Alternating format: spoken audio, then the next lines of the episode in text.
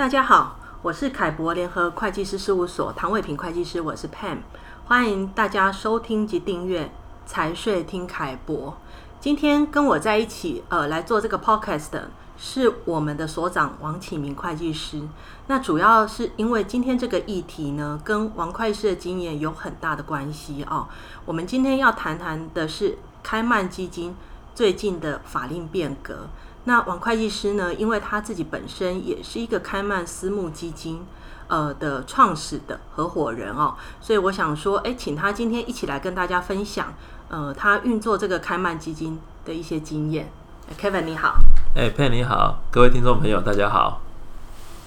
呃，Kevin，我先谈一下哦，就最近其实呃，开曼在二零二零年二月七号的时候哦。有通过一个私募基金法哦，等于是把呃封闭型的私募基金呢整个纳入了监管体系啊。这件事情呃，您这边也有一些阴影是吗？嗯，是的，我们其实从几个月前收到开曼律师的通知，提到这次新的法案变革。那里面法案的变革有几个比较重大的影响，一个的部分对我们来讲最。伤脑筋的就是需要开慢的会计师来做整个审计的动作，这个部分对我们造成了一些困扰。哦，这个可以可以体会，因为我们自己呢有我自己有一些客户呢，呃是开曼私募基金，然后过往呢其实他们有要求要由开曼当地的会计师来做审计啊，所以。为了审计整个沟通过程的一些顺畅，其实客户常常是委托我们依照呃像一般公认的国际的会计原则哦 IFRS 等等的方式呃来进行审计。那我们在台湾进行审计，客户在台湾运作他的基金啊，其实整个过程都是很顺畅的。那现在法令强制要交给开曼的会计师来进行审计，那有时候客户就会觉得呃挺头痛的哦。一方面就是第一个就是时差，肯定就沟通上就会有一点困难了哦，所以我想这是客户面临这次法令变革呃最大的一个影响了哦。对，就我们的状况也是，就是说其实我们本来都已经找好了台湾的会计师事务所签证，嗯，那因为我自己本人的竞业禁止问题，所以不能由我们自己所内来签证，嗯，但是呢。呃，一旦新法令这样实施，其实对我们来讲最麻烦的就是说，第一个时差的克服，第二个大家文化上也不一样，嗯，第三个所有的东西都要用英文，大家用电子邮件的方式传递，实在其实是蛮大的困扰。嗯，可是呃，你知道吗？呃，其实。我们跟开曼会计师其实现在是采用一种呃联合审计的方式啊，这种也是呃在法令上可以被允许的啊。他的做法其实是我们呃来审计呃客户来做所有的查核动作，然后开曼的会计师呢在复核我们所有我们事务所所有的工作底稿之后呢，他认可之后，他来做这个财务报表签证的工作。那蛮多客户会。呃，prefer 这样的方式哦，是因为这样的方式对客户来说，相对沟通上会简单很多。对啊，就是只是太可惜，就是我我们的我自己作为管理合伙人的基金，不能由我们自己事务所签证，否则的话，我应该也比较 prefer 这种方式。这个这个独立性上的问题就没办法了哦。然后就我所知，其实它还有一个法定上。呃，要求的时间点了哦，就是说，因为我们你刚刚有提到，就是呃，法令有要求要由开曼会计师来签证二零二零年度的财务报表。其实法令上还有一个很重要要求，就是封闭型的私募基金必须要向开曼的金融管理局哦，就是 CIMA。来办理注册登记，未来每年都要做年度的申报跟缴年费。那这个是不是也有一个时间上的要求呢？对，现在法令的要求应该是在二零二零年的八月七号以前是要做这个登记的部分。那这个其实登记的内容其实也还蛮多的，包括你整个基金的运作方式，还有你的一些 KYC 的一些处理的原则，这些都是日后每一年度要向 CIMA。好，CIMA 来申报，这是部分内容。哦，那离这个申报其实 deadline 已经没有差多少天了。呃，是，像我们自己就是康源资本啊的运作的状况，就是我们其实已经委托律师提出这个部分的申请的部分给 CIMA 了。哦。所以我也会呼吁大家，如果有做开曼的这种私募基金。大部分会受到这个法案的影响，要尽速跟你的律师联络，赶快提出申请。那另外一个好处是，你在这一次就是在二零二零年八月七号以前提出申请的话，它是豁免第一次的申请费用的。哎，哦，了解了解。那时间上已经蛮赶了，还是要尽快的提出申请哦。而且是不是在这次的申请的时候，也需要把开曼会计师的呃决定好呃由哪一个会计师审计哦，也要一起提交上去。呃，没错，就是说，其实，在申请资料里面也包括了部分，就是说你预计未来的签证的开曼会计师。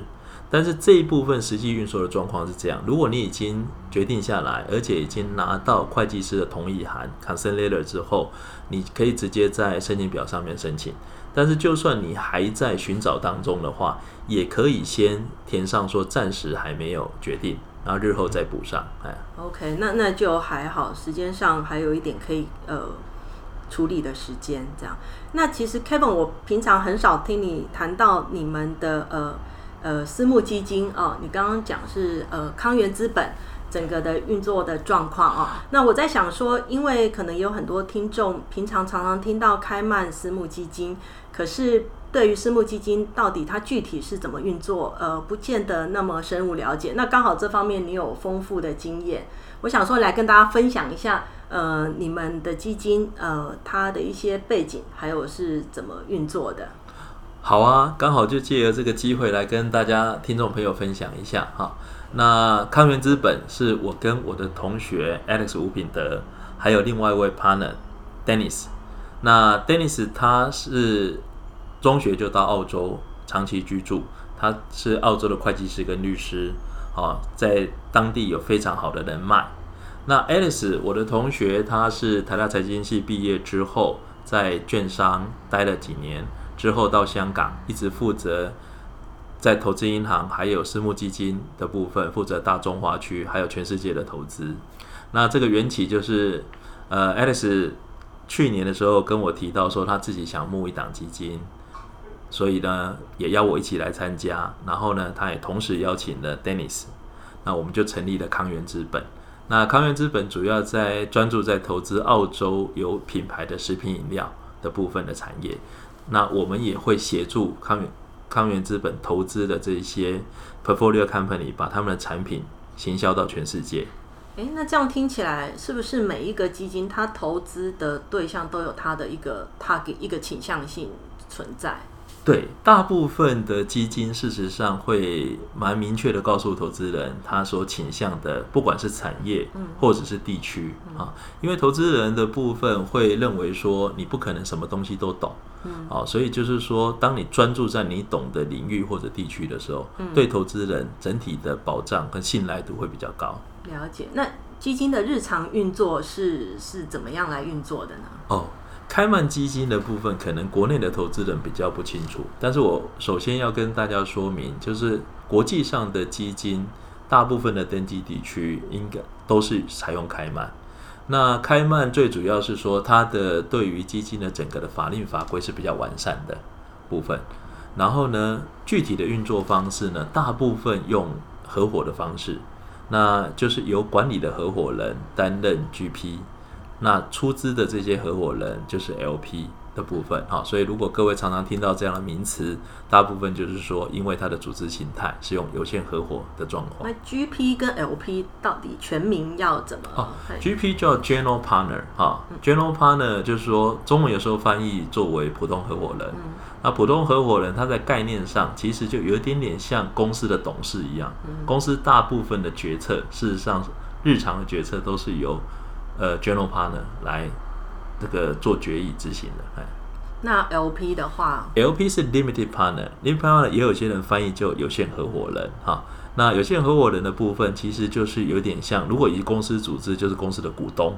的部分，所以出资的部分是放在有限合伙人的部分。那这样听起来，主要的运营就是在这个 GP 呃的身上。那 GP 它跟这个基金的获利，呃，有什么样的投入跟报酬的连接呢？对，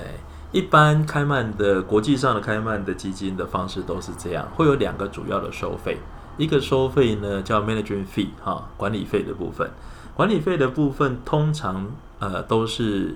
基金的整个的募资的金额的百分之二。那管理费用来什么使用呢？就是基金有很多的日常运作，包括了聘用人，包括他的办公室以及一些行政的开销的部分，是用这个部分呢 management fee 来指引。那其次呢，一般来讲，基金的经理人最希望得到的是什么？是有一个 carry interest。好，carry interest 是什么意思？有时候我们说它就是绩效费。那绩效费通常就是说，这个基金经理人能够帮所有的 LP 在投资里面得到的收益的话，那他可以得到这个绩效的分成。好，那一般来讲，国际上的行情都是整个获利的百分之二十。那我们的康源资本也是采用 managing fee 百分之二，carry interest 百分之二十的方式来运作的。了解。那你本身在这个产业里面，你觉得它现在的呃过去跟未来的发展趋势有什么比较明显的不同吗？呃，我自己的看法是这样子，就是说，当我们在成立康源资本的时候，对国内的这些，不管是我的客人或者是我。认识的人做募资的时候，我发现普遍台湾的投资人对这些私募基金是比较不呃比较不认识的啊。那可是呢，其实从国外的这些经验，其实许多的国外投资人或者家族办公室，他们往往都会把私募基金作为他们投资的一环。那私募基金其实的特色在于说，第一个，它的年限可能会比较长一点，因为它大部分投资在股权身上。那一般来讲，它的投资期可能是四年到五年，它的退出期大概也都要五年左右啊。那就是说，投资期限长是一个它的特色。第二个部分呢，它最主要是它追求的获利相对是要高的啊。一般来讲，比如说我们康源资本就锁定了要给投资人的获利，大概 IRR 内部报酬率的话是